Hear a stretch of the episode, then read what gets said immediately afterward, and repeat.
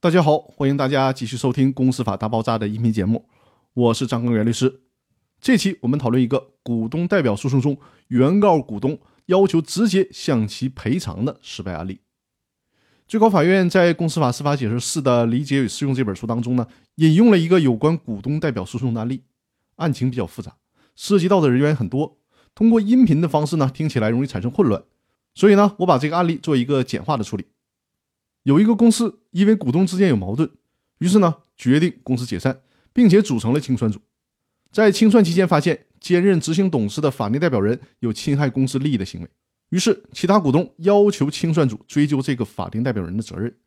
但是清算组给予的回复是暂时不提起诉讼。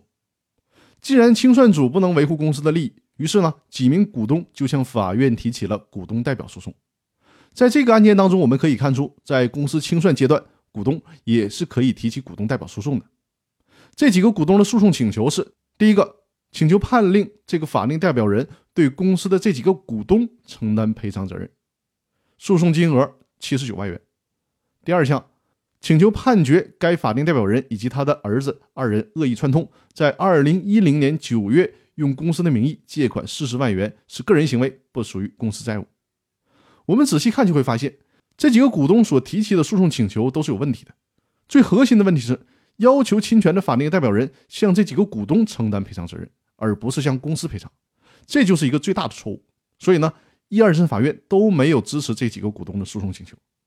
最高法院对这个案件的点评是：本案是损害公司利益责任纠纷，原告股东是以公司法定代表人执行公司职务违反公司法，侵害公司利益。给公司造成巨大损失，间接影响股东利益为由提起的股东代表诉讼。由于股东代表诉讼的实质原告是公司，股东只是名义上的原告，所以说该诉讼的诉讼结果应该由公司承担。而原告股东主张向股东个人赔偿，所以说人民法院不予支持。那通过这个案例，相信大家对于股东提起代表诉讼，利益只能归属于公司这个问题有了更深刻的了解。那好了，我们这周的分享就到这里，更多内容我们下周继续，谢谢大家。